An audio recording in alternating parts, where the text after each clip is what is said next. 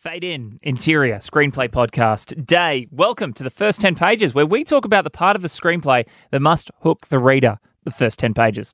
I'm David Ferrier. My co-host is screenwriter Keir Wilkins. And on today's show, Grant Sputore, director of I Am Mother, which stars Rose Byrne, Clara Rugard and Hilary Swank, which you can watch right now on Netflix, I Am Mother. Grant also developed the story of I Am Mother with screenwriter Michael Green. And Grant chose Jurassic Park. Now, before we get into the unique first 10 pages of Jurassic Park, we do speak at length about Grant's career, which has mostly been based out of Perth, Western Australia, which is where Grant is from. He also has some very interesting insights into getting films made in Australia and tells us how I Am Mother was designed to be makeable from its inception. It's a really great chat. Really hope you enjoy it. And if you like the show, a review on Apple Podcasts always helps. And you can get in touch with us via socials or email, first10pod, that's firsttenpod @gmail.com. All right, let's get into it. Welcome to Jurassic Park.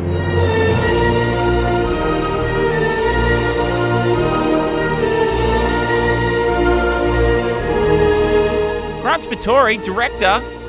Welcome to the show. Hey, good to be here. Nice to see you guys. Hey, Keir, how you doing? I'm well. Hey, Grant, why did you pick Jurassic Park? I had to pick something, and there wasn't a great deal of science to it. It was just like, man, I like Jurassic Park. That's a great movie. I've been lucky enough that like some people come up to me and say, man, I love your movie I Am Mother. It's like my favorite movie of all time, which I take as like really high praise, but then the first thing I think in my head and then frequently say to them is like, have you seen Jurassic Park? Like, that's so sweet, but there are lots of good movies in the world. Yeah, and look, Jurassic Park was such a seminal one for me growing up, and then during the lockdown last year, through all of 2020, I was in the States, and there wasn't too much to do because it was like a real lockdown. But then for a period of time, a couple of theatre chains sort of started allowing you to rent theatres privately. So, you know, you couldn't go into them with the general public, of course, but you could go in just with you and 20 mates if you had 20 mates that you trusted didn't have coronavirus. I didn't. But I just booked out a theatre with my wife and we saw Jurassic Park on the big screen. And it was like seeing it again for the first time. So, yeah, it's been front of mind, Jurassic Park. But it's going to be interesting dissecting it from a sort of script-first point of view because, you know, that's not necessarily its strength. I think it has, there's lots of interesting things to be said about the way it's conceived from a script point of view. But it's a triumph of, like, visual storytelling in, you know, the cinematic experience. So, yeah, I just thought, really, the thought process was, got to pick a movie. And here I was forensically dissecting the parallels between Jurassic Park and I Am Mother, your film, I can see why this film must have inspired I Am Mother in so many ways. It probably did, but it, you know, just in a subconscious way, you know, like that and a handful of other things. You know, I could have picked Terminator or Alien or Aliens, like these are Star Wars. These are all the sort of films that I grew up worshipping at the altar at, and you, you don't really break them down and tear them apart and kind of understand how they work, how the engine works, so to speak. You just kind of admire the car and how fast it goes. But you know, it's been fun as you get older to kind of appreciate how well crafted these things are. And actually, you know, a more prepared person than I may have gone and read the entire script for Jurassic Park before coming on your podcast. I did not do that. I did read the first 10 pages of the shooting draft. That's all you need. But I also read and discovered a bunch of other earlier drafts. So it was really interesting to read, you know, a couple of different iterations of the beginning of this movie and see different ways that it could have started. You might have read more than Keir and I then. I would say so. We'll wait and see. If you found other versions, we were struggling to find one that felt like it was the real one. But I feel like we did, and we will get onto that. The ones of these that we've done, Grant, where people have just chosen their first gut reaction, the one, I want to talk about this and I can't really tell you why. Usually it's because there's like they're passionate about it or it has some special place in their heart. So I am so thrilled. I'm so glad that you've chosen Jurassic Park. And I want to know, the cinema that you rented out, which one was it?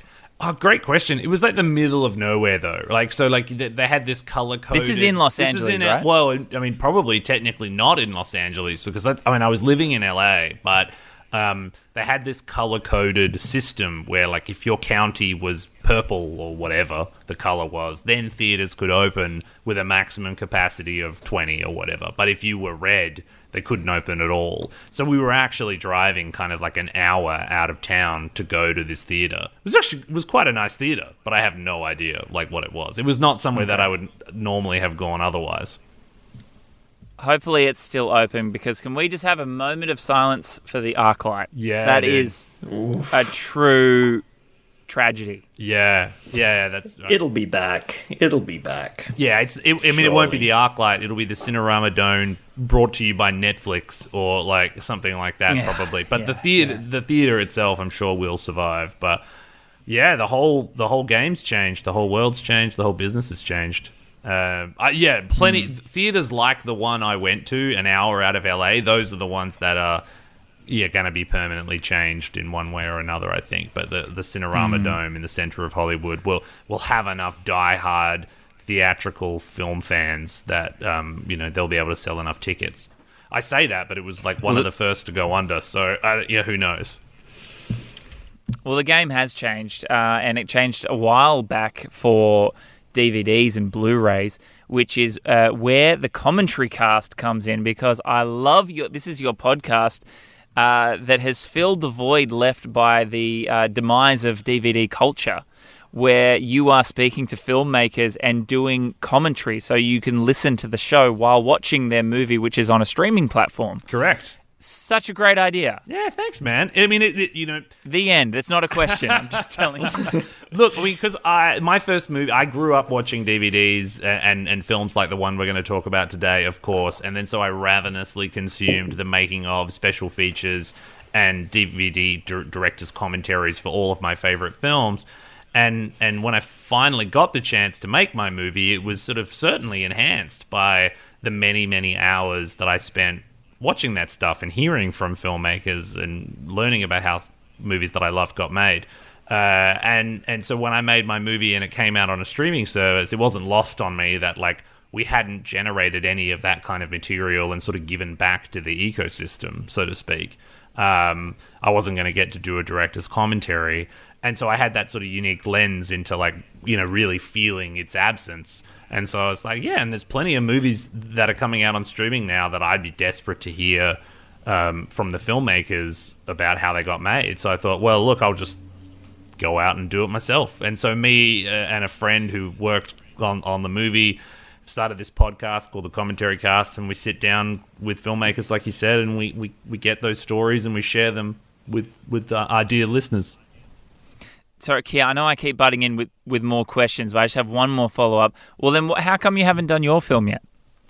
The way that we've approached the show is like, the astute, the eagle-eyed viewer will notice that each of the episodes is labelled as like Season 1, Episode 1, Season 1, Episode 2, and the plan is to sort of release the podcast in seasons, because we probably won't be able to keep it up like one new episode every week forever, because I'll go into production on something else, or I'm about to have a baby. I'm sure that'll interfere with the schedule. We've got enough episodes banked at the moment that we can sort of like keep rolling them out for another month or two, but at a certain point in time we'll be like, okay, it's time to take a break, and then start banking more episodes and come back with the second season and drop a new batch. And we thought that the I Am Mother would be a good sort of season finale, so we've sort of been saving it. It's hard to top some of the filmmakers we've already had, so it's kind of like, we got to go out on a low. No, it's such a good concept, and I very much look forward to hearing I Am Mother, the commentary that you give on that, because from everything I've heard and all of your social media and all of that kind of thing, it looks like a fascinating process that you had developing the film. and making the film. So whilst we're on the subject, would love to hear. So you're the director of the film, but you are also credited as story by shared with the screenwriter Michael Lloyd Green. So can you tell us about how that relationship works and the dynamics and the process? Yeah.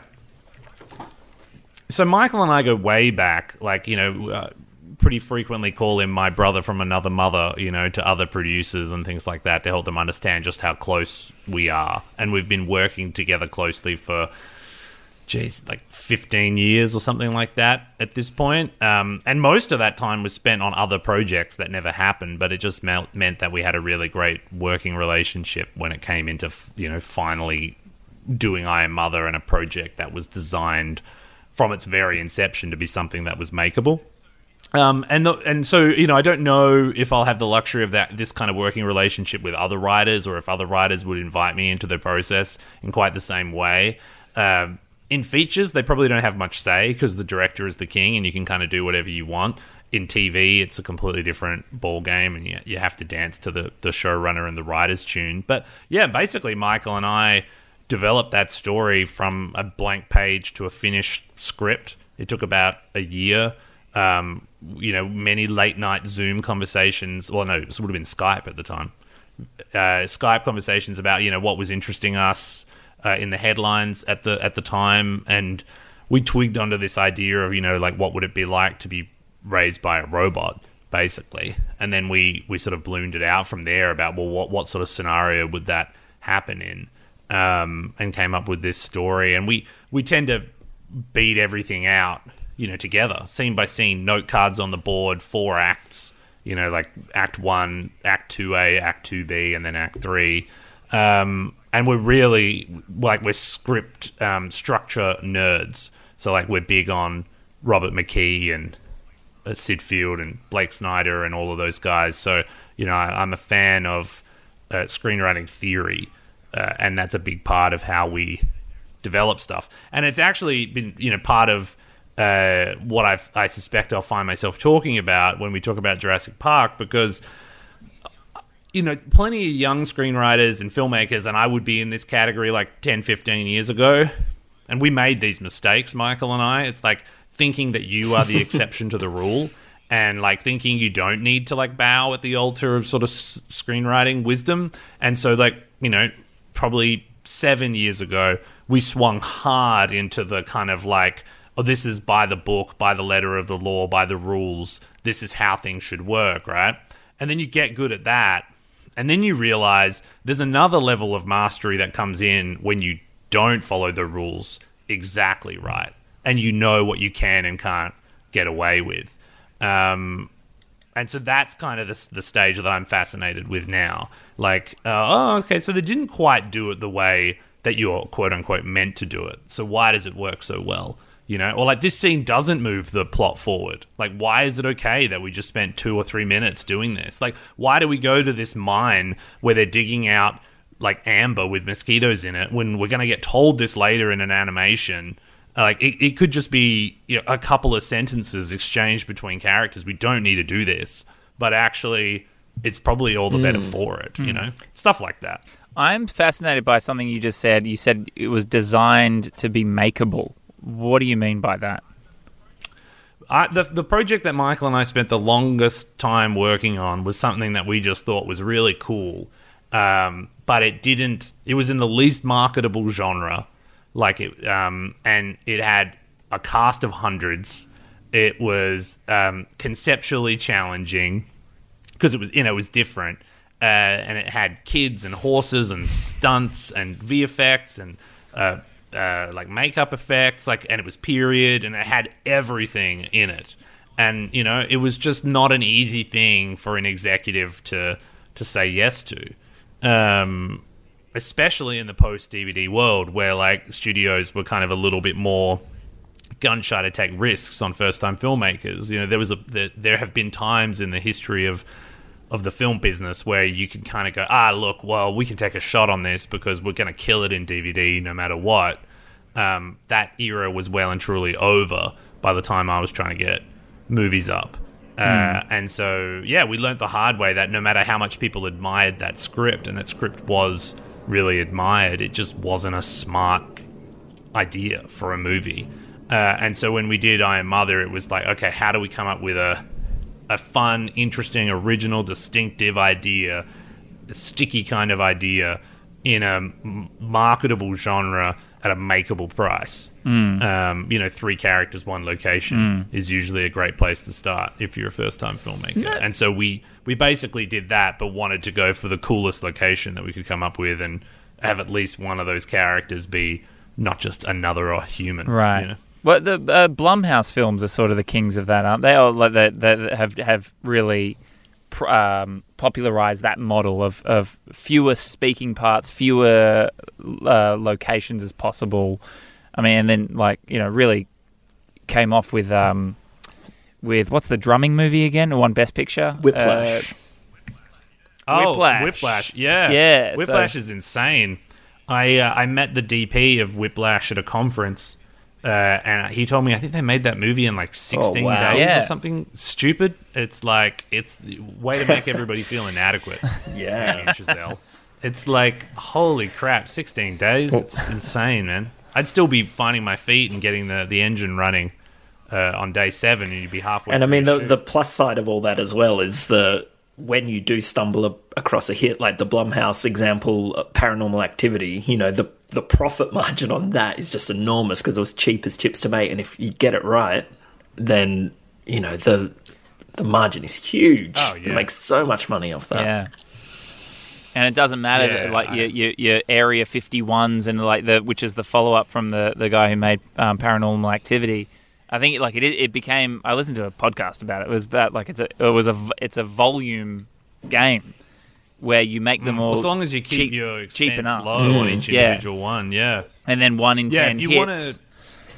You want to either get inspired or depressed, depending on your worldview. Go and look at Jason Blum's CV, right? And know that every one of those movies cost about $5 million to make, and then look at how much money those movies have made at the box office, and it's billions of dollars, you know, with very little risk, you know. And it doesn't seem to matter how much success he gets, he's stuck to the plan. You know, Get Out can go and make $1 billion at the box office, or Split goes and makes, you know, 700 million or whatever it is, and he's like, oh, I'm not gonna, like, you know, on the next movie just get a little adventurous and get too confident and spend up big. No, he's like, no, we'll just stay the course, you know. It's a model that's really working. I mean, like everything, you wonder how long the model can last, but I'm sure it's a long enough timeline for him to be a very, very happy man. Yeah. Horror movies are one of the few genres that still kill it at the box office. I mean, everything could be different coming out of the pandemic, but I suspect they'll be doing just fine.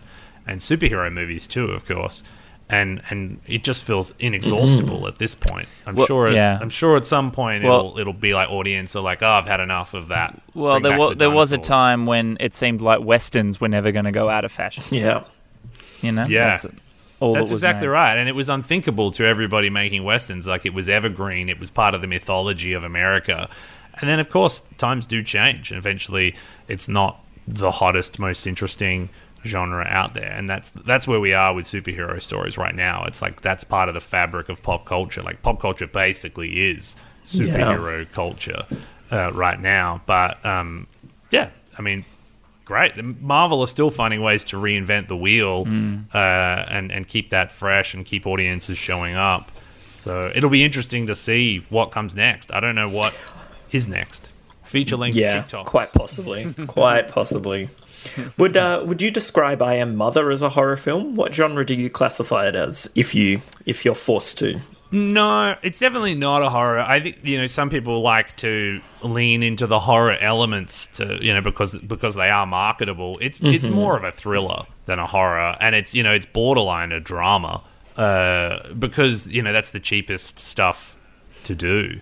You know, horror is cheap. And that's why people do it, but it still is expensive in its own way, and we basically put all of our chips on sci-fi world building and building a robot and building a set and all of that sort of stuff. We then wouldn't have had the shooting time to really draw out the the sort of terror sequences with characters like hiding behind this and crawling around that as other characters stalk around, you know, like, and to really do the edgier seat sort of stuff. It takes a level of filmmaking precision that just takes time to shoot. And so that just wasn't the way that it shook out for us, and that wasn't something that we were interested in. But I am super interested in like stuff like A Quiet Place and just the purity of that, like the simplicity of that, the elegance of that, and like, you know, just bringing the audience along with you on a ride, and not overcomplicating things. The like I Am Mother's a reasonably complicated world. We have to set up rules around how things work and all that sort of stuff. And those rules change across time, and that's part of the fun of it. Most of the projects that I've been developing on the heels of I Am Mother are similar. Like, they're like dense mythologies. Like, you can look at like Inception is a movie universe. It's a lighthearted where, like, part of the fun. Well, part of the fun of Inception, right, is like the complexity of the world, and like you can take that so far, and you can take that too far, as other films, you know, may have shown in recent years. But, you know, I think when that stuff really works, those are some of my favorite movies, right? But there's also like a real elegant beauty to like just something that's really simple. Like, these monsters like hunt by sound. Full stop.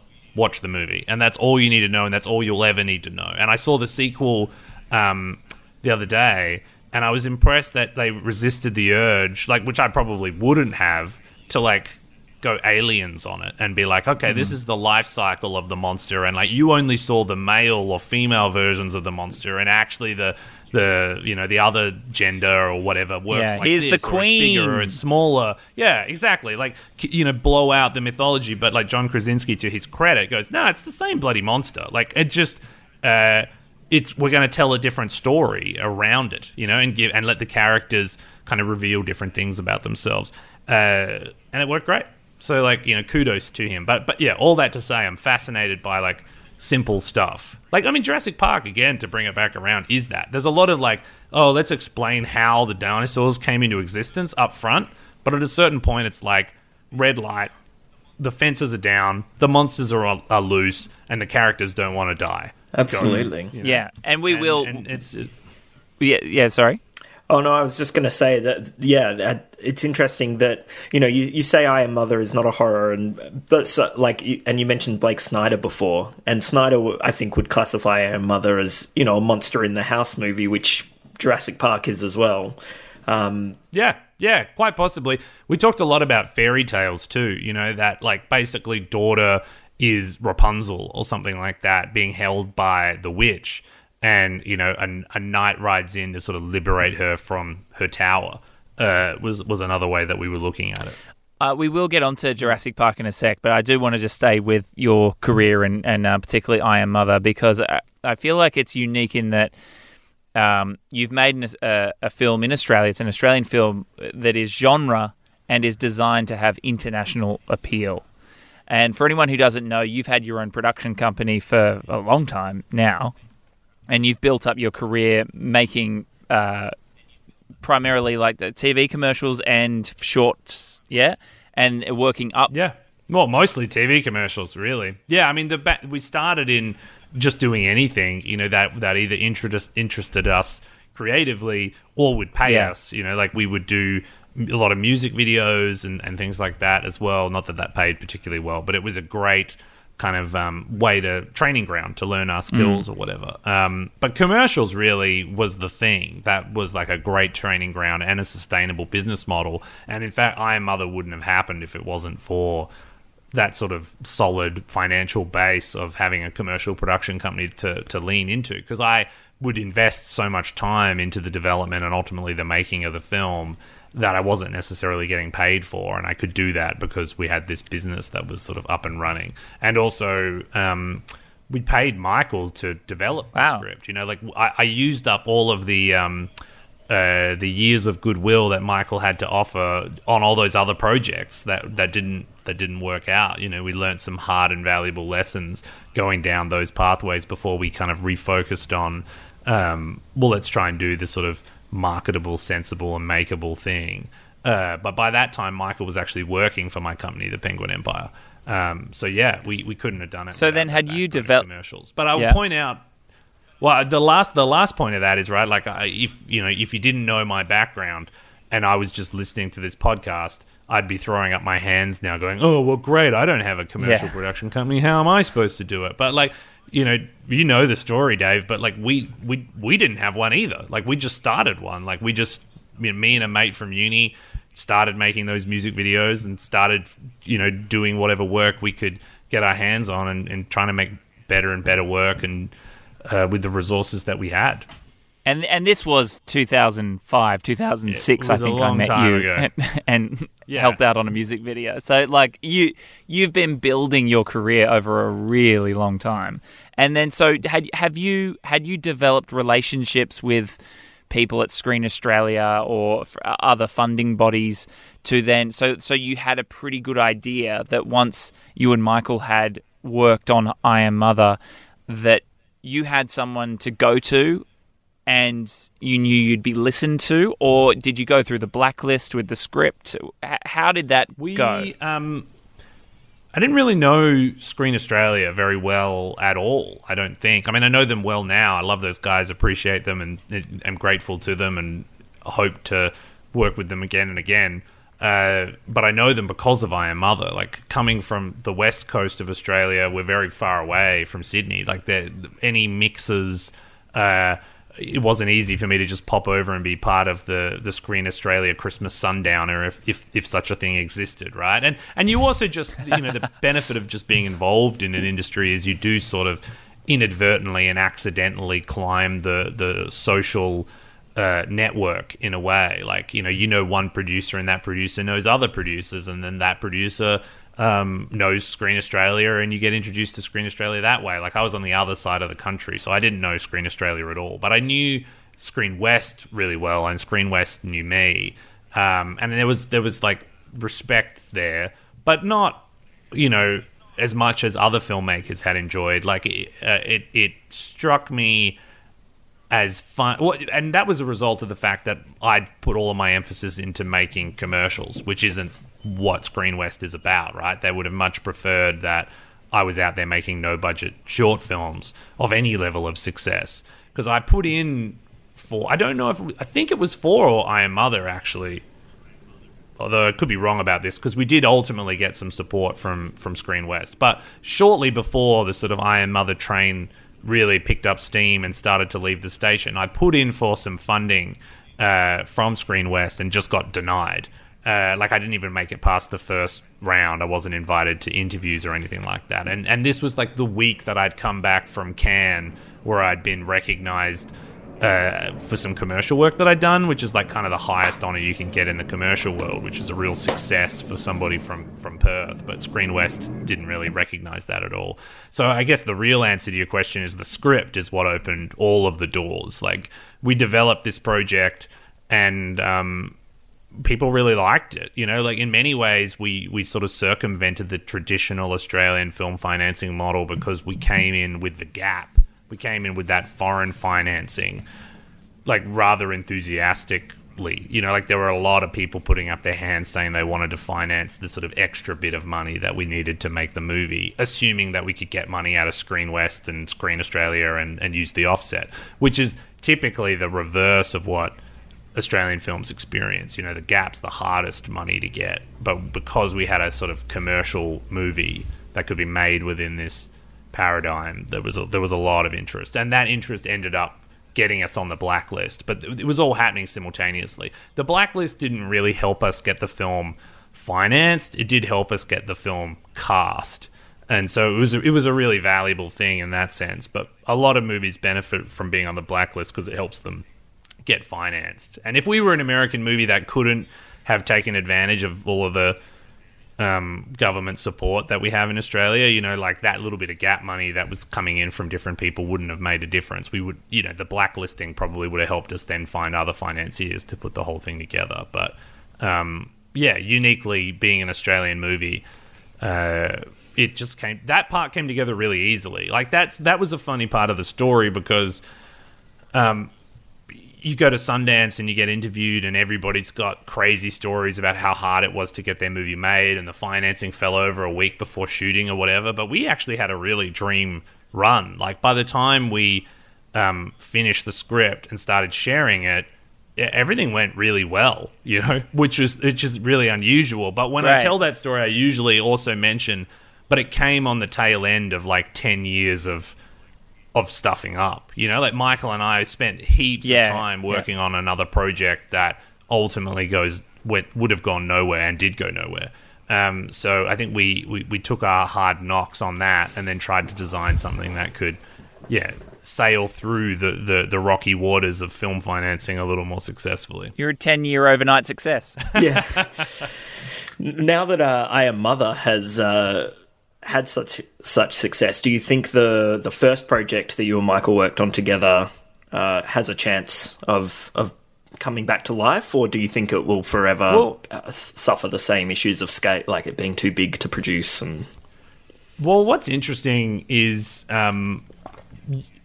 probably a handful of different things that play all at once here, but one of them is, like, with time and distance, I realized that they're right. You know, like, that's a tricky movie to get made. It's a risky financial proposition, but there's also problems with it now that I can see that I couldn't see back then. You know, I'm like, I just wouldn't make that movie anymore. And that's a multifaceted thing. Like, one thing, because, I've sort of exercised those demons in other movies, but also there's a level of fun that's missing from that script that I'd like to put at the center of the stuff that I make going forward. And I'm like, I don't know. The world doesn't need that movie anymore, and I don't need that movie anymore. And that wasn't true at the time, of course. Like, when it fell over, it was devastating.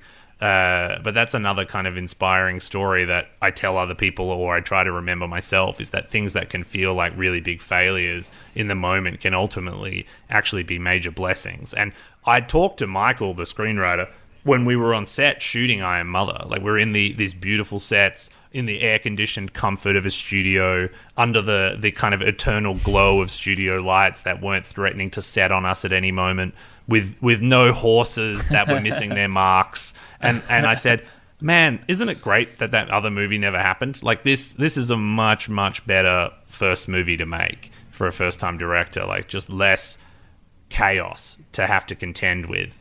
And so you can have more clarity to kind of get what you know that this story needs without having that sacrifice because you ran out of time, or it rained, or it was windy, or that horse was grumpy and wouldn't, do what you needed it to. Like, there were just so many variables in that other project, which, you have to approach any of these things with, like, a real willful sense of optimism, like, because if you actually acknowledged all of the challenges and problems you're going to face, you would never even start.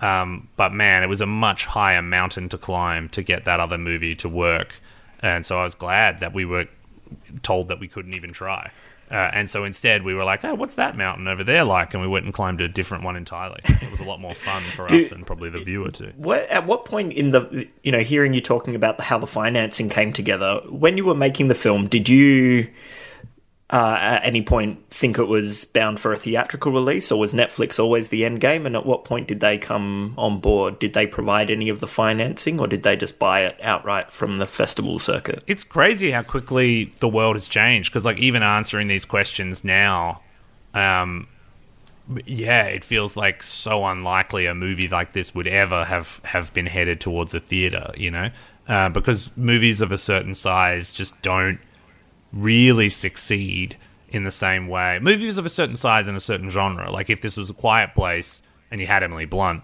there's a strong chance that it could really perform. But like a movie like Moon, which was a key comp for us as we were financing the movie and making it and aiming to release it, like I don't think a movie like Moon finds its audience in the theater anymore. Like, certainly today, going out on Netflix is unquestionably the best outcome for a movie like ours, both because you'll get paid well and you'll get seen by many millions more people than you would another way. That's been a weird thing about this Australian movie that we made for never enough money with never enough time, is that lots of people have seen it. Like, I'll go to the barber and my barber will have seen it. Like, when I went to get my visa processed to, like, go to America and they asked what my job was, you know, I say I'm a filmmaker, and like, oh, is that way going to America? Yes. And it's like, well, what movie did you make? I say, I Am Mother. The guy behind the counter had seen the movie. Like, unless that guy was a big fan of the Lunar Leaderville or whatever the equivalent is, you know, in your hometown, it's like, you know, not that many people go and see little indie movies that play in your art house theater. So it's kind of crazy, like the reach that you get through Netflix. But to circle back around to your real question, we absolutely thought, because we were making it in practically another era now, that it was going to be a theatrical movie, because that's the sort of, we knew that like it could go to streaming, but and we were open to that, like we also weren't, you know, assuming that was the holy grail and the only place to go. In fact, the film was partially financed through foreign pre-sales, which is like a theatrical focused model, and we'd sold most of the territories worldwide before we went to Sundance. But at Sundance, and we strategically had like China and the US left open, which are like the biggest territories, and we were hoping to sell them kind of with maximum buzz at a festival. But as it turned out, at Sundance, Netflix were the people that most hungrily wanted the movie, so they bought the movie for the US, but also wanted to buy back all of those territories worldwide, which is like a pretty common thing that they do. And some distributors love that because they get paid back what they put out, and with a premium on top. They get a little kicker for no risk, really. But other distributors hate it because it basically undermines their business model. It's like, and so a couple of territories didn't sell the movie back to Netflix. Like, we went out theatrically in like Thailand and Malaysia, and Germany was a big territory. I think in Russia as well, we went out theatrically, but pretty much everywhere else in the world was Netflix. Hmm. Maybe the guy at the counter at the Australian consulate is secretly a Russian spy and he saw it at the movies, but I think most likely he saw it on Netflix. We should move on to Jurassic Park, but I just want to know, short answer, having spent over 10 years building up to the point of making I Am Mother, now that it's out and it's sort of... complete, are you still keen to make more movies? Yeah, or more I Am Mother? No, more like, has the whole experience, did it live up to your expectations? Did it surprise you? Did it disappoint you?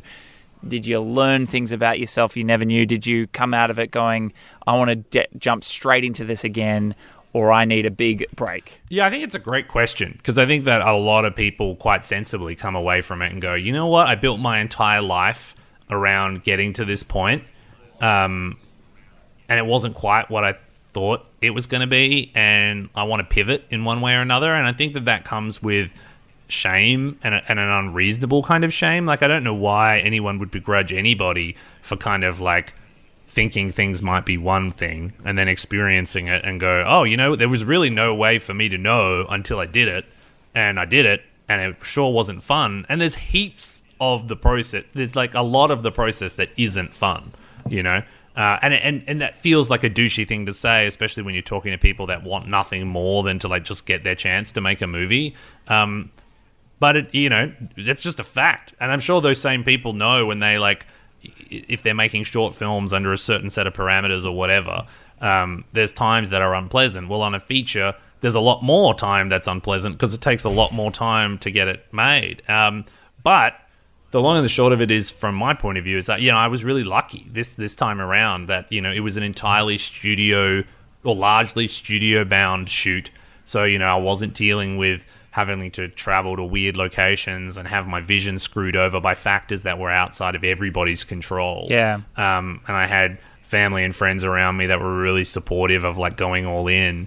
And then the movie was well received, you know, and I can't imagine, because it's still quite psychologically destabilizing to like tether your self-worth to something and then let it out there in the world and let people decide if you and your like movie are worth anything at all to them.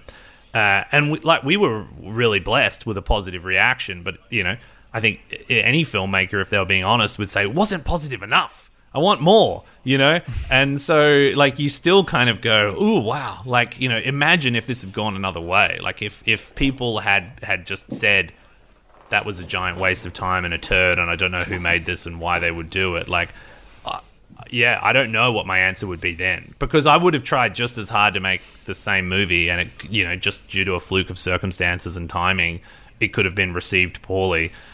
And that's really got to be quite crushing. So, you know, I don't know. That's probably an overly nuanced answer than you needed or wanted, but I love the real answer is, yeah, it was a great experience. It turned out well, and like I totally am keen to do it again. But you certainly come away with clarity that it takes so much from you that you want to love what it is that you're working on, and you know, you don't want to just go and do it for a buck, because there are quicker and easier ways to make a buck, I'm sure.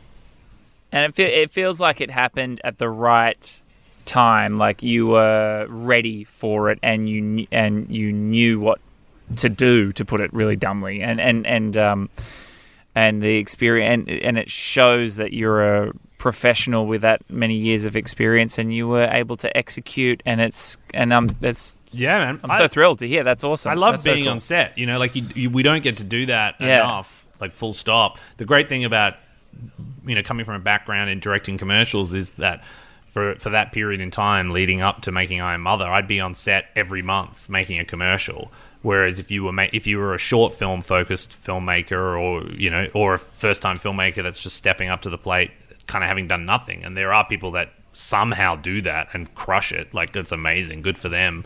But yeah, like I was way more nervous stepping onto the set of my first commercial than I was stepping onto the set of the feature film, because we did have enough experience behind me that I was like, I knew what needed to be done, and we enjoyed it, the process of doing it. But that's not always the case, and there's so many different reasons for why, you know, those workplaces can be really unpleasant for but yeah, this one was great, so more of that.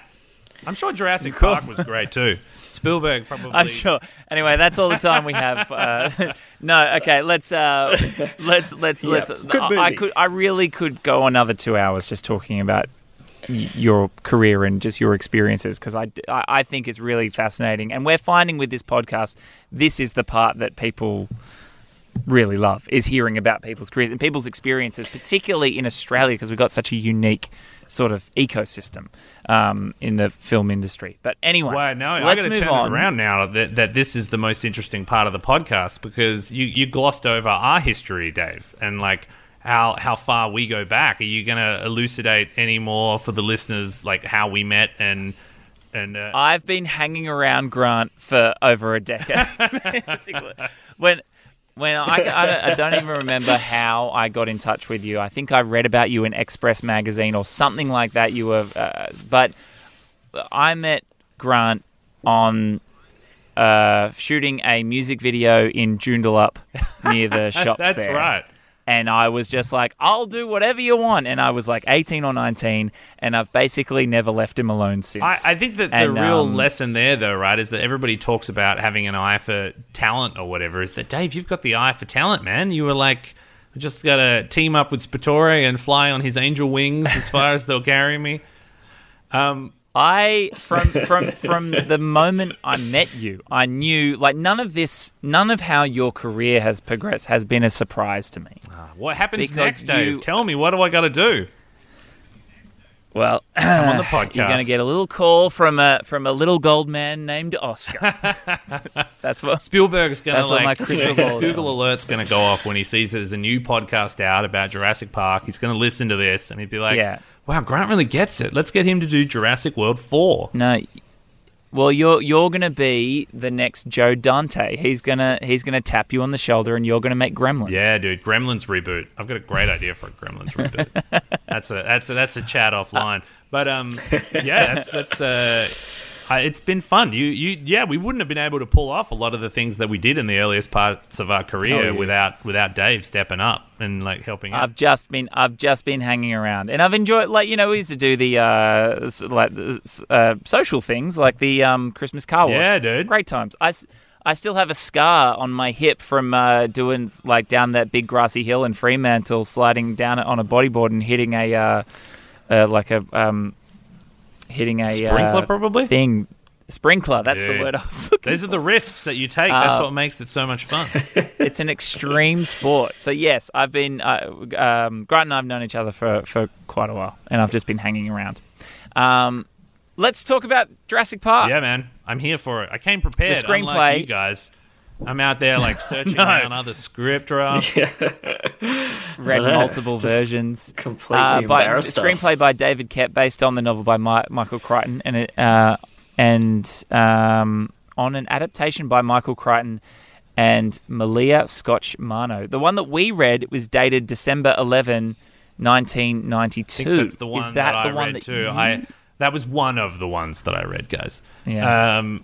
I say this like I've really gone deep on the research, but I probably read like 30 or 40 pages maximum between, multiple drafts. But yeah, I think that was the one that I found first, and it seemed to most closely match...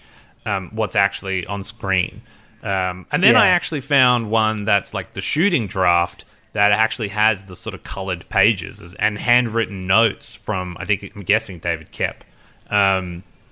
Yeah, I found some website that was basically just reposting things that had been previously posted on David's website. So they, if you can believe random website one, or A... I guess these are some pretty authentic documents, and they look pretty authentic too. With the handwritten notes and the kind of script revision codes and all that sort of stuff. All I can say is it must have been a bitch to like publish scripts at this point in history. Like the starred drafts, like the way that they're starred on the far right column of the page. It's like, man, that looks like a pain in the ass for somebody that's typing this thing out. I don't know what Final Draft 1 was like or whatever it was that they were typing on back then, but. Brutal. Yeah, pretty rudimentary stuff. Yeah. Obviously the podcast's called The First 10 Pages, but the first thing that leapt out to me reading this was that it's a fairly longer than you would expect to see these days, opening sequence until we're getting to the inciting incident, which happens on about page 16, which ordinarily you'd probably be advised to get into the action a bit quicker than that. But it's... And I think that's very period specific, that in the 90s, you could take your time a bit more. And I guess no one's telling Spielberg what to do. Yeah. He's like, I'll take as much time as I need to set up my story. But yeah, 16 pages before we're at the inciting incident, which is Hammond visiting Grant at his dig and offering him to come to the I feel like to the island. In inciting incident wisdom was sort of like page 15, and then it was page 10. And like now, I've been really trying to think about stories about like how do you get inciting incident on page 1, and then do any character stuff kind of on the run, right? Because that's just the way audience appetites have shifted. We had. The director of Spontaneous, Brian Duffield, come on our podcast the other day, and the inciting incidents for Spontaneous is in the first like 14 seconds of the movie, and he talked about the pressure that they'd had to start off. I don't know if you guys have seen the movie, right? But it's basically about kids that spontaneously explode, and so the opening scene is like. Our main character in close-up at her desk, and then the kid in front of her explodes, right? And then you're off to the races. Like, holy crap, why are kids exploding? Who was this kid? Why might they have exploded? Who might be next, right? And so they talked about, well, should we start the morning of, like, meet the main character as she wakes up, gets out of bed, have a breakfast table scene, meet the parents, find out who she is.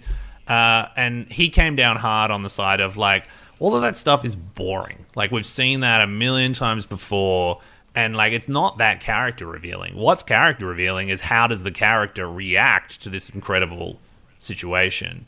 And I thought that was a really interesting distillation of something that I'd been feeling, which is, but part of what we were talking about, the difference between movies going out on streaming and in the theater, is that, like, in the theater you make a real bloody commitment to a movie. Like, you put a ring on it. Like, you go and, like, you buy that movie ticket and you sit down in that chair and you're in it for the long haul, and it's a real bloody statement if you divorce that movie and walk out. But, like, watching a movie on streaming is like Tinder dating. It's like, I'll check this out. I'll watch the first 5-10 minutes of this. If it doesn't grab me, I'm going to, like, bail out. you know, I'm going to, you know, say I've got other plans and pull the ripcord. So yeah, what you were saying is right, that like, I think in the 90s, you could take as much time as you want to get going if you want to. Like, if you've got cool enough shit going on in the opening moments, the audience will come along with you. Well, we like TV shows, like new TV shows, we've talked about a few of them on this, about having that cold open that hooks you. Like, for example, Breaking Bad, it cuts straight to him in the RV and he's got his pants off and you're trying to work out what's happening. Whereas Jurassic Park, and like you say, with a film, you've bought a ticket, you're sitting in the dark, you'll give it time. And yet Jurassic Park does have a cold open. It does have the scene, but there's none of the main characters are in it. Maybe, you know, a version of like you just said with the spontaneous one is that, well, maybe now it would be Grant is already there. He's part of the crew who are moving the dinosaurs, and then we find out. But yeah, I mean, I think it's, you know, further evidence of the fact that there are exceptions to every rule. I mean, I expected Jurassic Park to fit the model less than it ultimately did when I read it and when I really thought about it, because I could just remember like, okay, yeah, the opening scene and Grant's not there, and then we go to like, I don't know where they are, but they're like at the mine site and they're talking about stuff that we sort of have seen and sort of haven't seen, and it's like, what's going on? And then Hammond's not there because Hammond's off like seeing his daughter who's getting divorced, but then actually he's showing up at the dig site. It's like there's a bit of a schism there, but you know, in the end, I think it kind of, you know, it does work. Like the real kind of anomaly for me was that going to the dig and seeing the kind of amber coming out of the side of the mountain. Because, yeah, if you did a cold open, character died at Jurassic Park, and then cut to the people that have to deal with the fallout of that, like these people who have their regular life, their status quo is working on an archaeological excavation, digging up dinosaur bones, and then somebody shows up and upends their world, like in a whirlwind, literally, and says like, I have a quest, I have a mission that I want you to go on. Like, that is pretty conventional. It's that intermediary scene that you don't really need.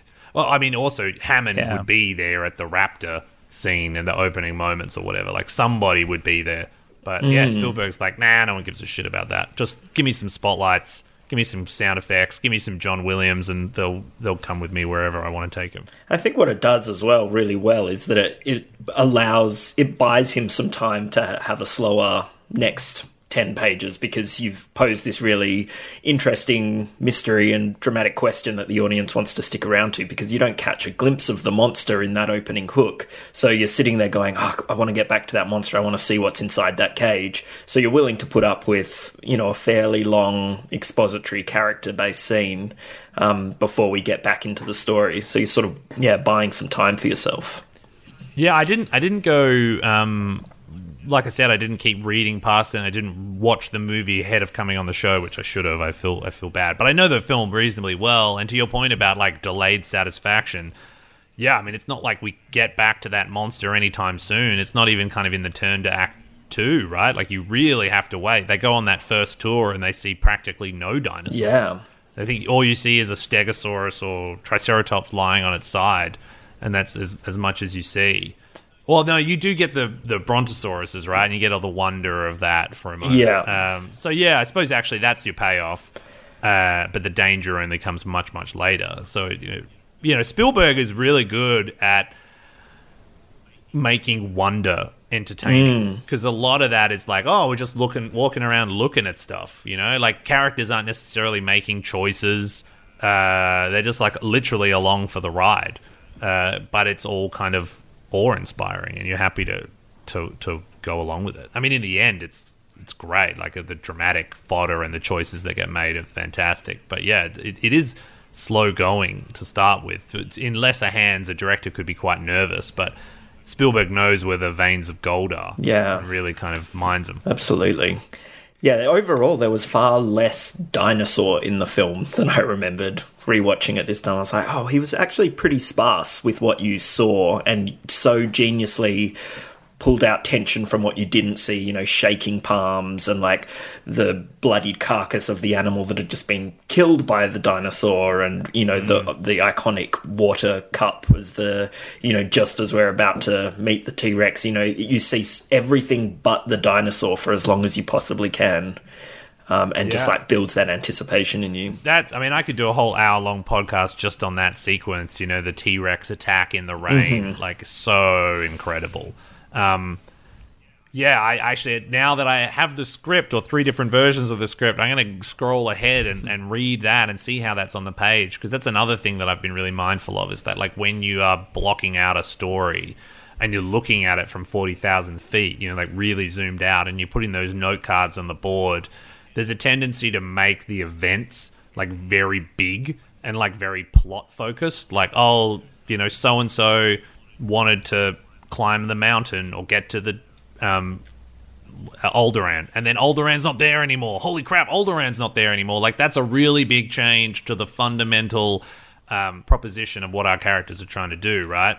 But a lot of great movies, and Jurassic Park's in this category too, have really small obstacles that are like, I've really played out from a boots up level. Like, oh, we're out of power, or like, oh, that person left the car, and like, oh no, they found torches and turned the torches on and like are shining the lights like crazy. So like, I'm gonna get out. So like a sequence in Jurassic Park, like that one sequence has so many beats that make it what an audience considers to be a sequence, not necessarily what a screenwriter considers to be a sequence, right? But it's just interesting to me that, like, I've been trying to practice that kind of art of, like, no, like, stay right in the moment, stay, like, right down at ground level and go, what's the story right here?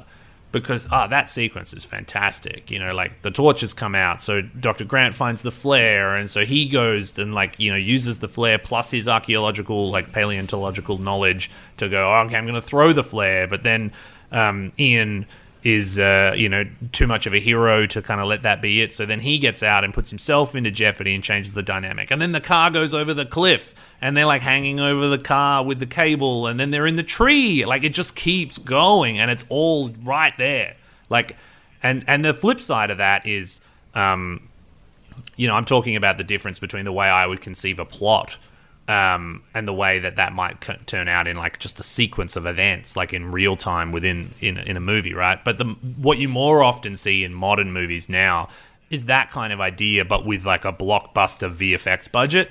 And so it's really sprawling, and it kind of is, like, overly bombastic, and there's no real stakes, and it's, like, anything's possible, and thus you're never really that worried about the characters. But here, everything's quite contained. Like, it's really quite focused and, like, obeys physical laws, and it's brilliant. Yeah, I'm a fan. It is. It's unbelievable. And the, you know, midpoints are so, you know, you ask so many screenwriters what the toughest thing to crack is, and so many will tell you it's the midpoint, and there's so much conjecture about what it needs to do and what is a midpoint.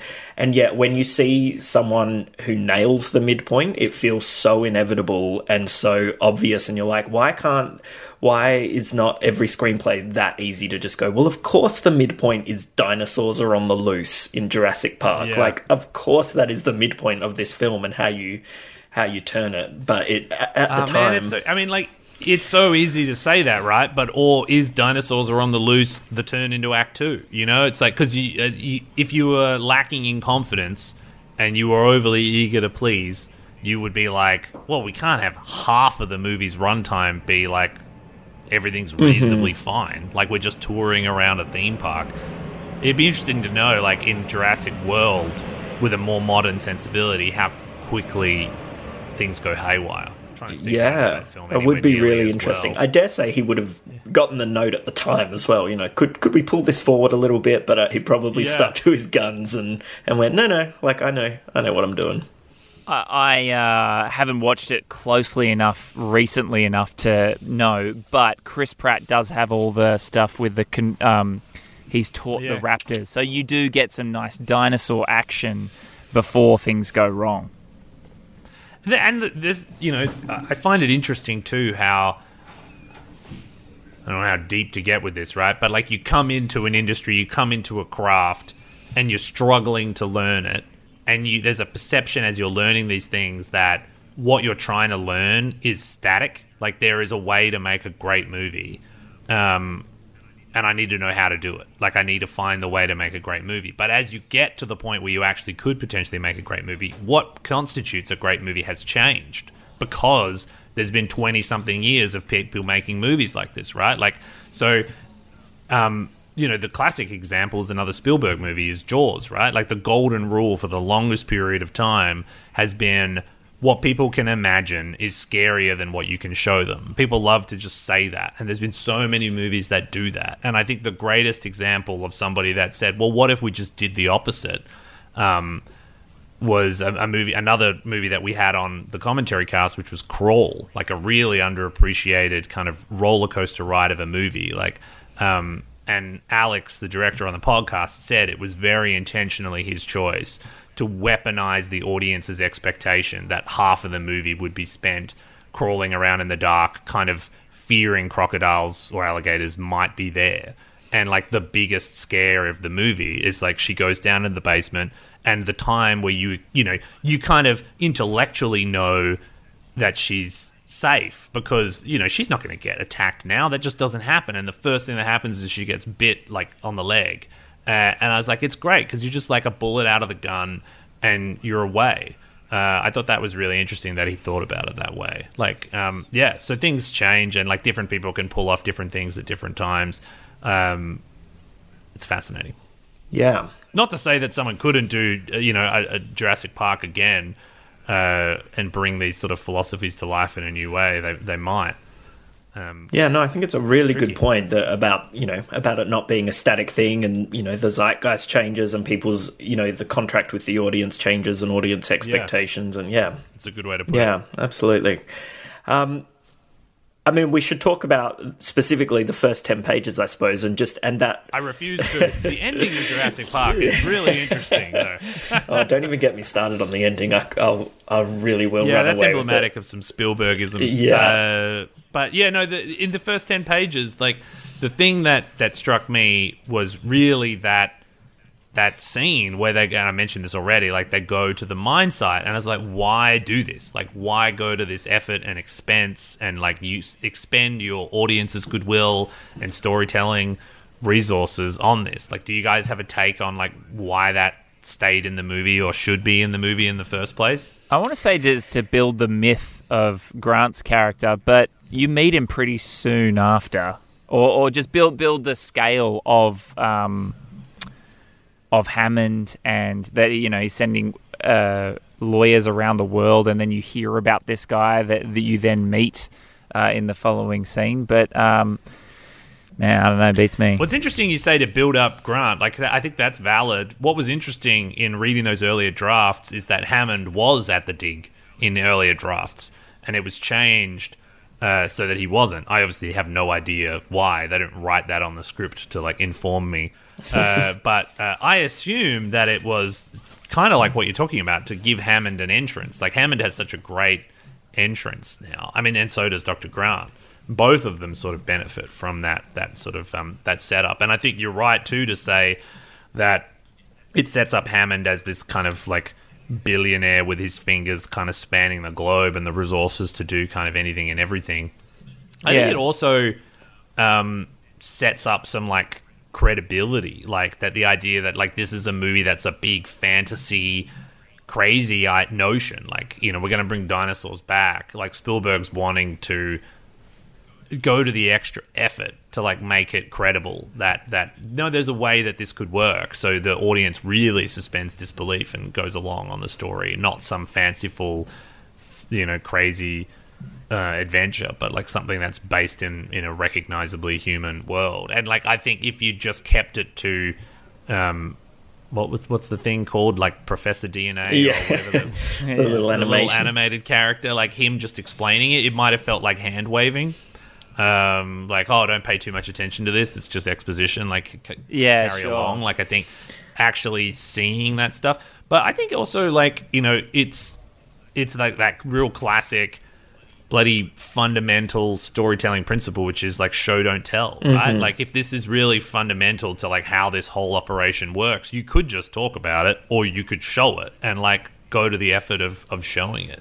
Spielberg's really good at that, you know, like really bringing you along. That was my take as well, that it, you know, it was more interesting to see it than to get the little animatic later on. But also, well, I guess two things.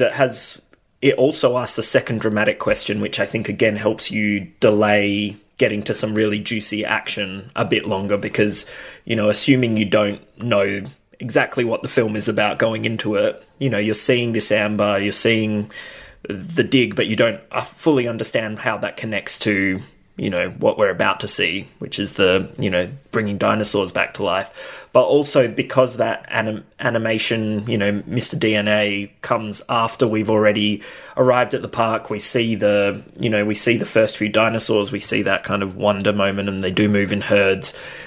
I wonder whether they feared, unless they had grounded it in some science, that you lose the audience before you have a chance to give them the exposition that grounds it in science. So it's putting it right up front. It almost serves as the kind of title thing in a lot of sci-fis of, like, you know, here's a few lines of text that just give you what you need to know so you don't have to question things anymore and you can shut that part of your brain off that's critical thinking and just go along for the ride now.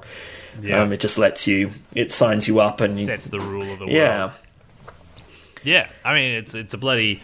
novel concept, you know, because otherwise how are you going to clone these dinosaurs if you can't get your hands on their blood? Like, I remember that being a kind of mind-blowing idea, even as a youngster watching this for the first time. Yeah, it does make it feel so plausible. You're like, why haven't they done this? They should try that. Come on. Yeah.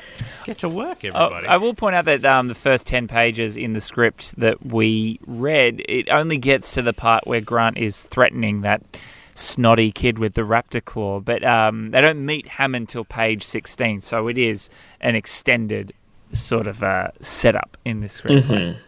Yeah, and that's and it was interesting, like reading those earlier drafts too, which was kind of like that exercise, like, was even more illuminating than just reading what was on the page versus to like what ultimately got shot, because the notion that Grant is uncomfortable around kids seemed to come in quite late, you know. It wasn't in the earlier drafts, and it really got focused down, and it ends up being quite elegant, you know, like coming out of the back half of that scene and Ellie saying, you know, if you want to scare the kid, like, you could have just pulled a gun on him, and like, do you want one of those things, and all that sort of stuff.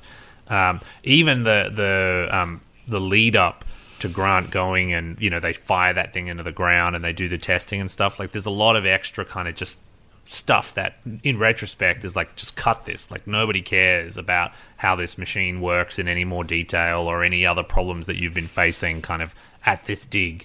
Like, I think the process of development like and refinement really did lead them to the best version of that scene and brought what mattered to the fore. Because actually in the earliest draft, it's not even a kid that challenges Dr. Grant, and that really? Dr. Grant comes back to and says, you know, gives that wonderful story about being hunted by raptors. It's another paleontologist. Oh, that's so interesting. It's like they felt that it was missing an emotional arc for the protagonist, so they just slapped on a, like, well, let's turn him from someone who doesn't want kids into a father figure, and they do it in, you know... in a few scenes. They say it's really elegant. Like, the final scene of the film is a wordless moment of him sitting in the helicopter, you know, cradling those two kids sleeping in his arms, and, you know, he exchanges the look with Laura Dern, and, you know, you don't need the scene that's like, you know what, maybe we should have a kid. You just know in that helicopter that those guys are going home and making babies, and it's, yeah. Can I clarify, in an earlier draft, it was another paleontologist who said, looks like a 6-foot turkey to me. I'm desperately hoping I still have the tabs open. I don't know if it was another paleontologist or who it was. It might have been like the caterer or something, but it certainly wasn't a kid. Yeah, which I thought was interesting. I noticed in the draft we read that they cut some of the exposition around why the kid is there in the film. And so, really? and when I watched the scene again, I was like, who is this kid and why is he here? But in the script, it explains that, you know, because he's pulled so many favors from people, you know, because they don't have any funding. So he's having, you know, he's asking a lot of people that they've been allowed to bring their kids along to the dig. And it explains that all in much more detail, which they obviously... Wow, that's fascinating. Yeah. You know, it's interesting because I just went with it, right? But that's like one of those cases where the production design... and the costume design sort of set it up, right? It looks like almost a commune when you see this place. It's like there's caravans, and I just could believe that family. If you want this kind of work, you know, you're homeschooling your kids out in the middle of the Nevada desert or whatever. So I went with it. But it's, yeah, it's interesting that they went to the effort of kind of explaining it and then decided they didn't need it. Yeah. Kids, you want to talk about the dramatic tension of Hammond showing up and being sort of mysterious about his intentions, and just sort of how effective that is, even though it's sort of drifting us to and beyond the first 10 pages. But that's like a really great part of this screenplay. It's a hell of an opening. I mean, that entire scene.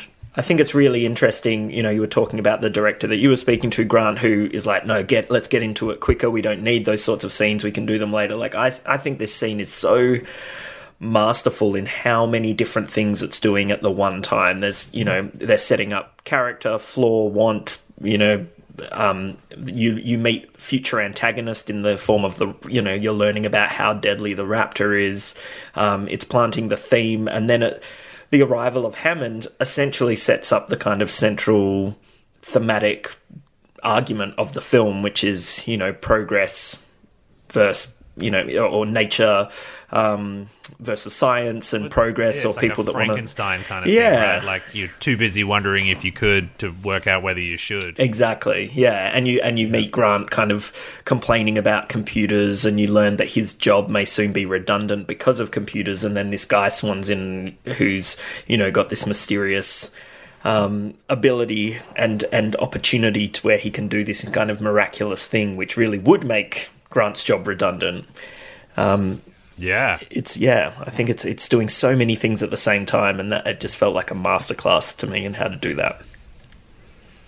And like, I always get distracted like these days about, especially when you're sort of analyzing a thing in retrospect, about how much heavy lifting the visuals are doing, right? Like the opportunities to kind of further imbue character and story into the surrounds. Like when you get in there and you sort of see this trailer that they're working from, you kind of know that these are people that are scraping, you know, to get by, compared to like other in-gen operations that you see in other versions of the movie that look particularly well resourced. Like, we get it. Like, the minute we see these characters, what they're wearing and where they're working, when Hammond comes in and is like, you know, I'll pay for your dig for the next 3 years, you know they need it. Like, and like, that's not just in the performance, it's also in what we're seeing. This may not be the podcast to celebrate that at length, but, you know, there are other beautiful things that the script's doing to make that clear too. The fact that Hammond is a, you know, key investor, and the fact that he has a pre-existing relationship and he has leverage over these people is an interesting thing too, right? Like, they're coming out... And it's like, if you do this for me, I'll basically, you know, set you up. And you owe me already, as a matter of fact. So, like, there's this sort of, like, moral question about, like, what kind of review are they going to give this place that hangs over the movie? Yeah, it's so great when they burst into the trailer and Hammond's there and it's like, who the fuck's this guy? And then very quickly shuts her up and is like, this is the person that's making all of our brilliant work possible. And you watch them sort of backtrack. It's a great moment.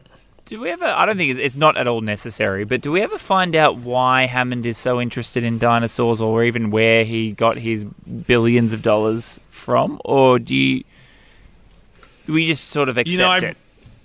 That he's it's his pet project, and it's what he's really interested in. He's an eccentric. And, he's an old oil tycoon from Scotland. Yeah, there's a sense too, like, you know, in his wardrobe, right? That like he's kind of like an explorer. Of old. Yes, you know, there is a bit of a safari type. Man. Yes. Yeah, which I think again is like you're doing a little lift through like the way the you know that he's dressed that tells you, okay, this could just be a childhood passion of his. Like that of all of the different ways that he could make money, this one had a little extra bit of luster on it because he does have an affinity and a fondness for. Doesn't hurt that he's an Attenborough, So there's that going on as well. It's meta.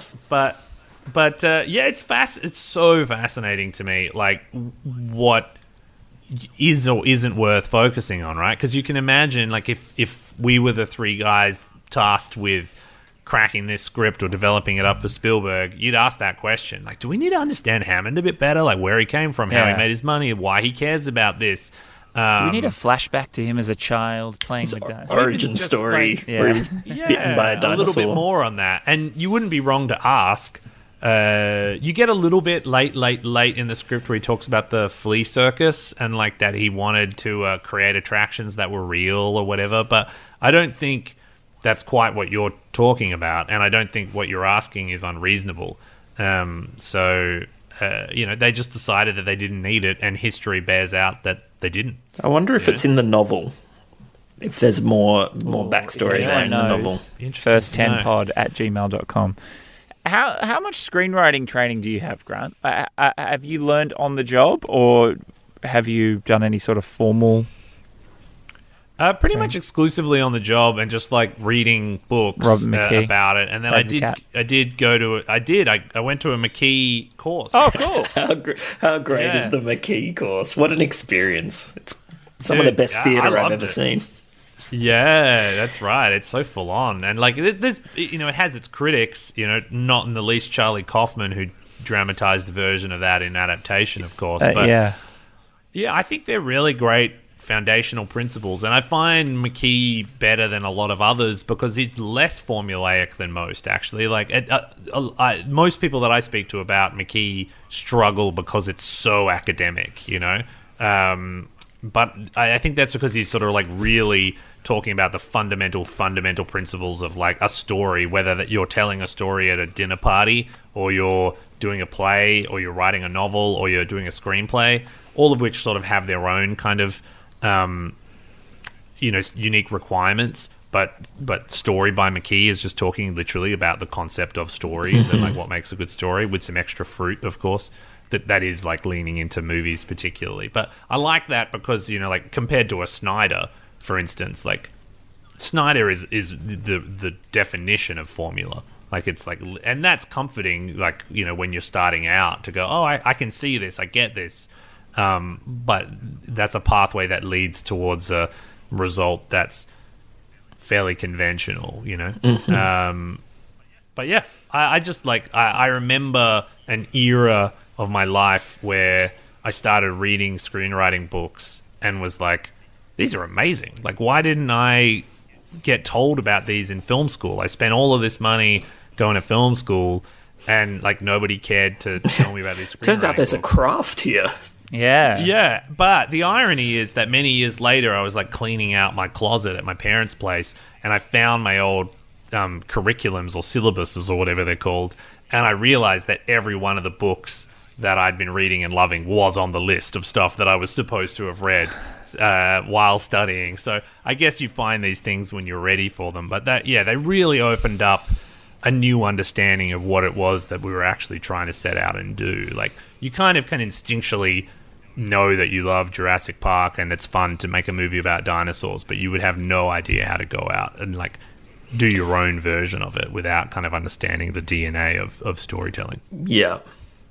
Just when you brought up McKee then, I don't know if you remember this from doing his seminar, and I hope I'm not making this up, but I have a memory of him actually criticising Jurassic Park as one of the worst Deus Ex Machinas in cinema history. He went to town on it. And a lot of Spielberg's movies suffer from Deus Ex Machina, like even Saving Private Ryan, which is like a masterpiece, it ends with fighter planes coming in and saving the day, and you could go up and down the list. Like, it's not. Well, there's the whole Indiana Jones thing as well, that he has no impact on the plot whatsoever. Which is interesting, right? It's like, so you can't be all of this theory that's held in the books of McKee. Like, that supposedly says, like, this will tell you how to make a good story that people enjoy. That can't be the only way, right? Because everybody loves Indiana Jones. Like, here we are, like, 30 or 40 years later or whatever the hell it is. Still, I am assuming you guys like Indiana Jones. It's our first episode. Do, right? But, by the letter of the law, Like, that's not a good way to tell a story. Your protagonist has no impact. If he wasn't on the island, if he hadn't got involved, nothing would have changed. They all just would have died on the island thanks to opening the ark. Like, that's not good. But, you know, theoretically, but it's also a classic, you know. And, like, same with Jurassic Park. It's like the climactic moment of the story has nothing to do with the change in the characters and a willingness to do something that they weren't willing to do otherwise. Like, the real hacky version of that is, okay, well, we have Dr. Alan Grant at the start of the thing. He doesn't care about kids. At the end of the thing, he does. So in the climax, we're going to give him a choice to save his own skin or save the kids, and he's going to step up and save the kids. It's like, well, yeah, maybe by the letter of the law, that's what you're meant to do, but do you need or want that at that point in the story? Like, you just have characters that want to survive getting eaten by dinosaurs. How do you complicate that in the most interesting way? It's like, oh no, you know, the raptors got out, but oh, thank God, you know, the T-Rex is there. Mm-hmm. Like, it you know, it's a version, and it worked, and it made billions of dollars at the box office and spawned a franchise, and three idiots are talking about it on a podcast now. Yeah, so, cop that, Robert McKee. Something about it. Yeah, there must be something like that means that's you can make that work. But yeah, I do also appreciate that. Yeah, I mean, there's another version of this movie where Dr. Alan Grant shows down against a raptor with his razor claw that he's had in his back pocket all along. Not a bad pitch. The claw to, like, bloody slice its throat, and it's like, yeah, end of movie. I mean, that sounds pretty awesome. But, and then says 6-foot turkey. But, you know, I think what it's a good line. What Spielberg prioritizes in that moment is that central dramatic argument that he sets up in that opening scene, which is about, you know, life finding a way. It's about the natural order of things, and there is a way that nature works. And so in that moment, the bigger predator eats the smaller predator, and it's sort of like reinforcing the hypothesis of the film, which is that nature needs to do its own thing, and messing with it it screws everything up. There is a natural order to things. But then the other part of it is, like, it's a great bloody visual, you know? Like, that's an all-time visual. Like, the banner. The T-Rex. Yeah, the T-Rex being attacked by two raptors, the T-Rex beating them, roaring at the sky as the banner falls. Like, that's pure cinema. And that's, like, the other layer that I'm trying to bring into, like, the development of stories that I do now, right? Is you can get real hooked in on character and hooked in on story and, like, and the beats and the turns, and you need all of that, right? But it's really, you need that. You really need that. You need to spend 10 years, like, trying to understand that stuff. But then at a certain point, you need to know when you can bend those rules and go, nah, they're going to get it. Like, because the more cinematic thing to do is just he looks at her across the chopper. He's got the heads of the two kids leaning on him either side, and they look at one another, and you know. Like, and, like, that's storytelling. That's movie making. That's not like a novel. That's not a play. Like, you wouldn't get that in the back row of the theater, but you get it in a 35mm, 50mm close-up of, you know, these casts giving incredible performances while they're in the incredible setting of a helicopter, and you pull back and the chopper flies away and you've got John Williams playing and stuff. Like, and you see the birds. Knowing how all those elements come together, like, that's the home run. I just want to one more take on the dinosaur thing. I think there would have been vision that everyone's going to love the T-Rex. Everyone, like, kids and adults alike, are going to think this is the coolest thing I've ever seen, particularly because it's early CG. So to come up with a moment which makes the T-Rex a hero, who cares if it slightly bends the rules?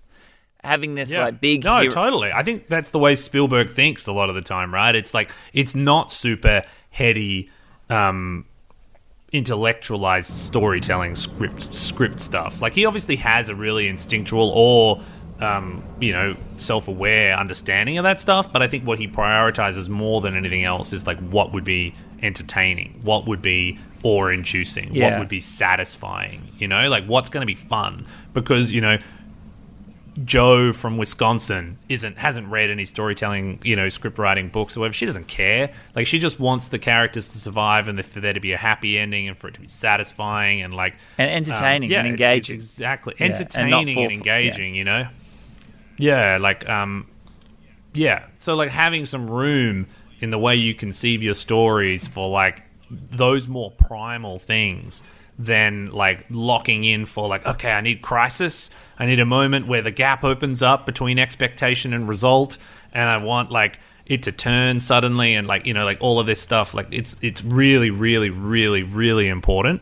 But I think the real mastery comes when you can kind of, you know, when you can get away with not doing it in a completely traditional way, probably. Let's move on to the next 10 pages. So you hand over the first 10 to hook the reader, and then you go, well, wait for this. What's the next part of the screenplay that you would hand over after the first 10? And it can be a scene, it can be a piece of dialogue, it can be a section. You're talking if I didn't know what happened next. Yeah, in this premise, you've handed over the first 10 pages to an executive, and they've gone, I really like this, I'm hooked. And you go, well, you'll love this part as well. And as in like of my own creation, not what happens in the movie. No, like what would be, you know, because the whole premise of this is like the first 10 pages is the part that needs to get the reader hooked. So we've got that. What's the next part of Jurassic Park you would follow up with and go, this is the other part, well, which will really stick. What's inevitable, right, is what Keir was talking about before, that like the dinosaurs are getting loose. Like that's like there isn't much of a movie if they just like, visit the zoo and like the dinosaurs stay in their enclosures. So the $1 million question is how soon does it all go wrong? And like what path does it take to get there? And there's a reasonably convoluted way that it does, right? Like you have this other character that is embezzling embryos and selling them off and feels it necessary to like bring down the security system. Like that's one way of doing it, and it totally works. The other way is just like, you know, raptor attacks some guy and like, you know, throws him into the electric fence and the, you know, or attacks a truck. I mean, basically what you see in the opening, right, is just the dinosaurs wreaking havoc and systems failing around them. You know, it could easily have been, you know, a truck tips over and raptors raid the building and attack the command center and bring the electronics down, and thus all of the dinos are free. So I think if you hadn't gone and like... cooked up that complicated story around Newman from Seinfeld and what he was up to. And it is Newman. It is the character's like name is Newman. Yeah, I mean that makes sense. That's why he's hiding out in Seinfeld's apartment. So I think they made the better choice. You know, like it's more interesting, like the sort of espionage kind of angle.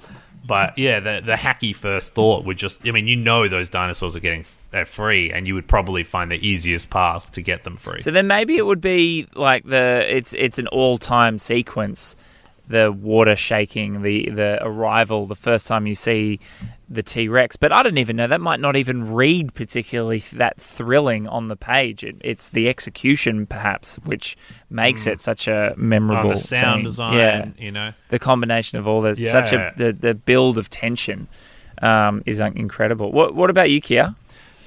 I mean, I have a soft spot for the animated DNA sequence, which is simultaneously like the best and the worst moment in the film. But... I'm going all in on Beth. It's so good. You know, if you're a theme park lover like I am, it's so such satisfying. At some point we need to do an exposition dump so that people stop questioning how this all happens. We need to explain it all. How can we just do it quickly and in a way that isn't completely boring, just like a scientist explaining something? To make it a theme park ride with an animated DNA strand is just like so brilliant. But even just the fact that Hammond puts himself in it is such a great choice that, of course, this eccentric billionaire who says, I'm going to bring dinosaurs back, of course he would put himself in the little tour guide. Man. When you get in the tourist shuttle that takes you to the Mars station, Elon Musk is totally talking to you on the ride up, right? Like, there's no way... Jeff Bezos is going to talk to you from the Blue Origin or Blue Horizon or whatever spaceship when you take it. Now Elon has hosted... There's totally a level of ego. That's it. Now that Elon has hosted SNL, I'm sure Jeff Bezos is on the phone to Lorne Michaels. Absolutely.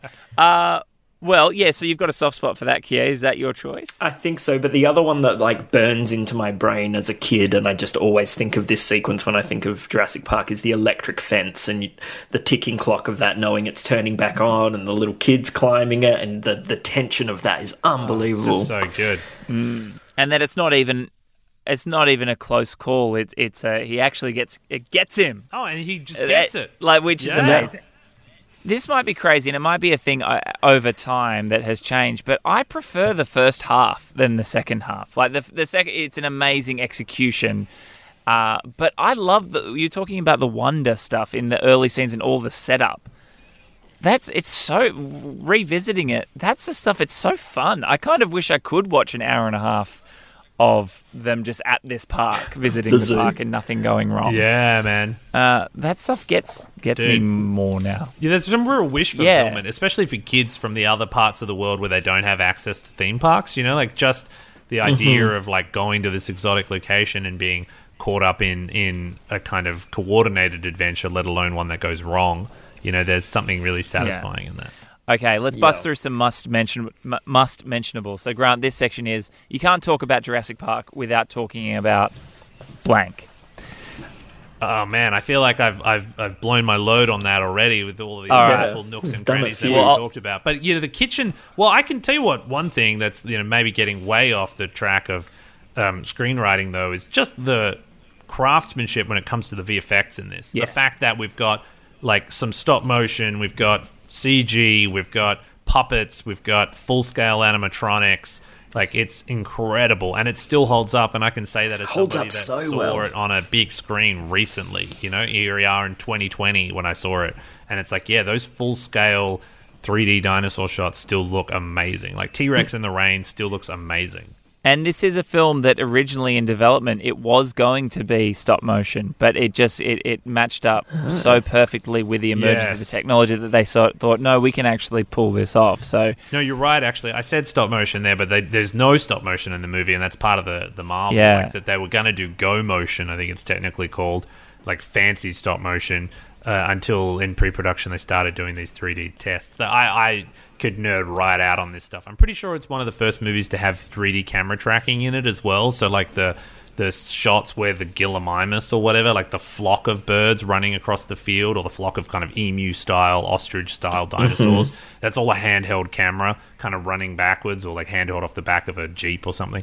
But yeah, they tracked all of that in the computer to be able to put the dinosaurs into it, and that wasn't something that had ever been done before. So like, just keep adding that to the list of firsts that made this like so awe-inspiring. I think we've got to just mention Jeff Goldblum, how iconic his performance is and his character. Sam Neill as Grant. Here's a hot take from me. Well, it's not a hot take; it's maybe a cold take. I would bet that Grant was supposed to be played by Harrison Ford. Oh, interesting. Anyway, I'll leave that one with you. I've never heard whispers of that, but it's plausible, right? You know, I think that Sam Neill just feels like a very Harrison Ford type. Yeah. Even though Sam Neill is so good, and I love Sam Neill, but just that gruff, no nonsense, no time for kids, not good with technology. Just it feels like a very Harrison Ford kind of role. Yeah. Anyway. Oh wow, somebody's going to go and deep fake that and put it on YouTube if it hasn't happened. Please do. Please do. No, I mean, it's such a cast of characters, right? Because bloody Samuel L. Jackson's in this. Newman is in this. Oh, early Samuel L. Jackson. Yeah. I have to mention that. You know, like, you know you've got a great cast when Samuel L. Jackson doesn't even have to be mentioned. Like, because he's sort of playing a small side character, but bringing so much character, you know? That control room, the people that are in there, you know, you only get the very smallest amount of time with them, but they feel like fully fledged people. It's pretty impressive how few people it takes to run this theme park. There's like 2 people in that control room. Yes. And then you cut to Jurassic World and there's like 28 people in the control room. But back in the simpler times, you know, there was more automation. Before there were rolling orbs as transport. Right. Probably a slightly larger operation. That is funny that you mentioned that. It is like the reason that things go wrong and stay wrong for so long is because Newman is gone. I love that we're just calling him Newman. But Newman is just not there, and they're like, well, no one else could possibly work. Dennis is the character name, maybe, I think. Nah. Yeah, that sounds right. Yeah, damn it. It sounds like you can count on. Got to say the magic word. So, yes, that is a funny point. That is like in that control room, there are three people and there's no backup. There's no backup procedures. Nothing. Okay, so... Oh, and the Unix system, when they're like... She's like, it's a Unix system. Yeah. And like, she's like clicking around on the world's slowest GUI, like, animation, like, going from... It's like, if we could just have a regular file system, this would be so much faster than, like, having to, like, fly a virtual camera from one box to the next. It is... At least it's very visual, the way that they... It is very visual. Okay, let's wrap up because you've given us so much more time than I said this would take. So I really appreciate this. So, well, I wish we could keep going. I could nerd out about Jurassic Park for forever. We could do a part 2 on this, but unfortunately, yes, I have another engagement. Yes. But this has been so much fun. Well, I Am Mother is on Netflix. The Commentary Cast is wherever you get your podcasts. You're in Sydney. You're living in Sydney now. Are you? You're working on secret projects yet to be announced. Is there? What's going on there that you can reveal? Pretty much nothing. Yeah, because it is a host of secret projects that I can't yet announce. I wish I could. There's a couple of things that would be great to be talking about, and I've been, excited to for the longest of times. But yeah, there's nothing that I can kind of reveal just yet. Okay. Well, we'll keep posted. We'll keep watching closely. Grant Sputore on Instagram. I'll come back. Be a return guest. Okay, great. Yes, please. Excellent. Do. Locked in. We'll take that as a commitment. Yeah, that's a contract. I pull the same stunt contract on my show, boys. That's fine. All right, Keir, thank you so much as always. Yeah, thank you both. That was great. Thank you again, Grant. Guys. I hope that was vaguely interesting. Man, it was so good.